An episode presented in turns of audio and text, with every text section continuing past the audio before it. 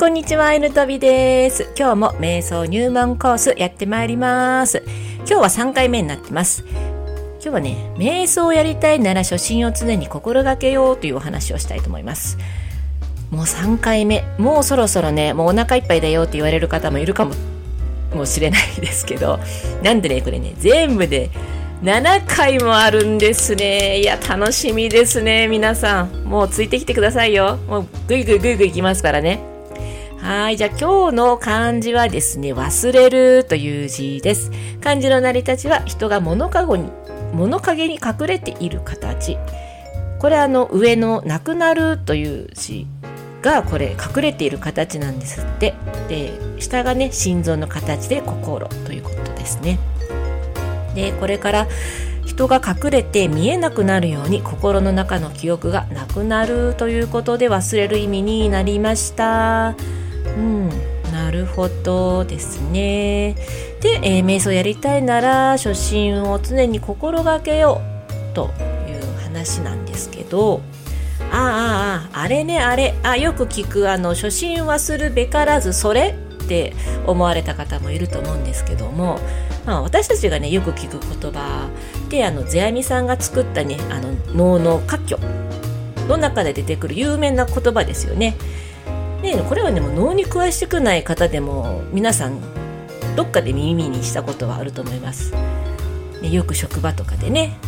初心忘れるなよみたいなねそんなんよくあの耳にしてきたわけなんですけども、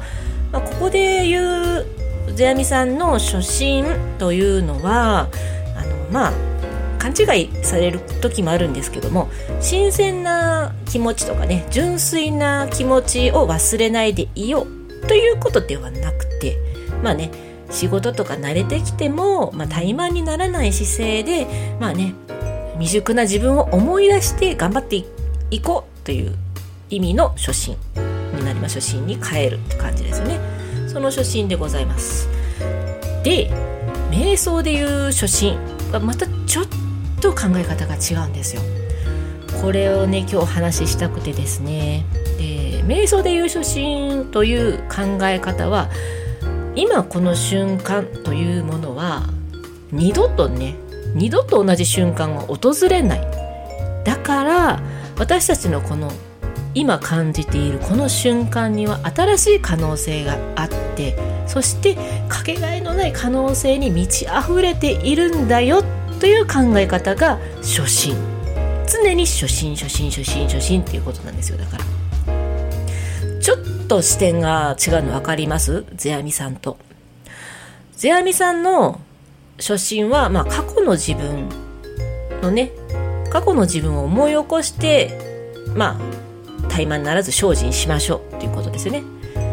視点が過去に行ってますよね。でも瞑想の初心というのは今この瞬間を初めて経験するものだからということを認識しようよって話なんですよね。で瞑想はこういった感じでも今しか見てないんですよ。もう過去もなく未来もないんですよ。もう今だけなんですよね見てるのが。そこの違いが世阿弥さんの初心とは違ってきまして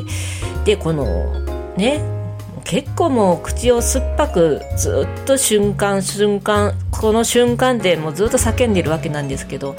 なんでこの瞬間に、まあ、注意集中するといいんだよっていうことをねちょっと今日はお話ししたいんですよね。えー、例えばですね毎日顔を合わせるあのご夫婦であってももう大体まああうんの呼吸とかよく言われるように、まあ、空気のような存在とかねまあ、その全部相手の行動がもう生活の一部になっている流れね全部が全部そういうふうにお互いにルーチンもあの分かってるし、まあ、食べ物も分かってるしという感じでまあまあまあね今更新しい発見なんてないよっていうふうな意味のまあこと、うんのね、悪い悪いように捉えればそうなんですけども、まあ、定年後のねご夫婦とかね特にねこういう考え方があって、ね、お父さんと言っても退屈だわとかよくね文句聞くんですけど。ね、よく聞くでしょ？もうねいても仕方がないなんて言われたらもうね悲しくて涙が出そうですもんね。でですよ。でこの考え方なんですけどもうねはっきり言って 定年後のご夫婦こそ瞑想を取り入れるべきだなっていうお話なんですけどね。どれほどねあの相手のことを知ってると思っていても違うんですよその瞬間のそのお父さんは。ね自分が思い込んでるだけなんですよね。色眼鏡で見てるだけ。勝手な解釈が起きてる。その瞬間のお父さんは新しいお父さん。毎日その瞬間に新しいお父さんがポコポコポコポコ生まれてるんですよ。それを勝手に自分の解釈のあのベールでね包んで見てるから同じお父さんに自分が感じてるだけでちゃんと見てあげてください。新しいお父さんになってるから。多分。これね説明するのがねちょっと私下手なんですけども新しいお父さんが生まれてきてるって言われてもなんだよっていうことになると思うんですけどもどれほどね自分が思い込みで相手のことを見ていたかっていうのはこれはね相手がいなくなってから気がつくんですよ。そう。これ悲しい現実でまああのもっともっと何々してあげればよかったとか必ず出てくるわけなんですよ。でもねこの今この瞬間のお父さんお母さんを見てれば、ね、定年後の夫婦だけじゃなくてもねたまに会う友人を見るかのようにまあ新しい視点でね自分がなんか色眼鏡かけてるんじゃないかっていうのに気が付くことが大事なんですよね。どんな瞬間でもその相手とかあなたのか感じている瞬間っていうのはもう二度と訪れないんですよ。もう常に新しい経験をしている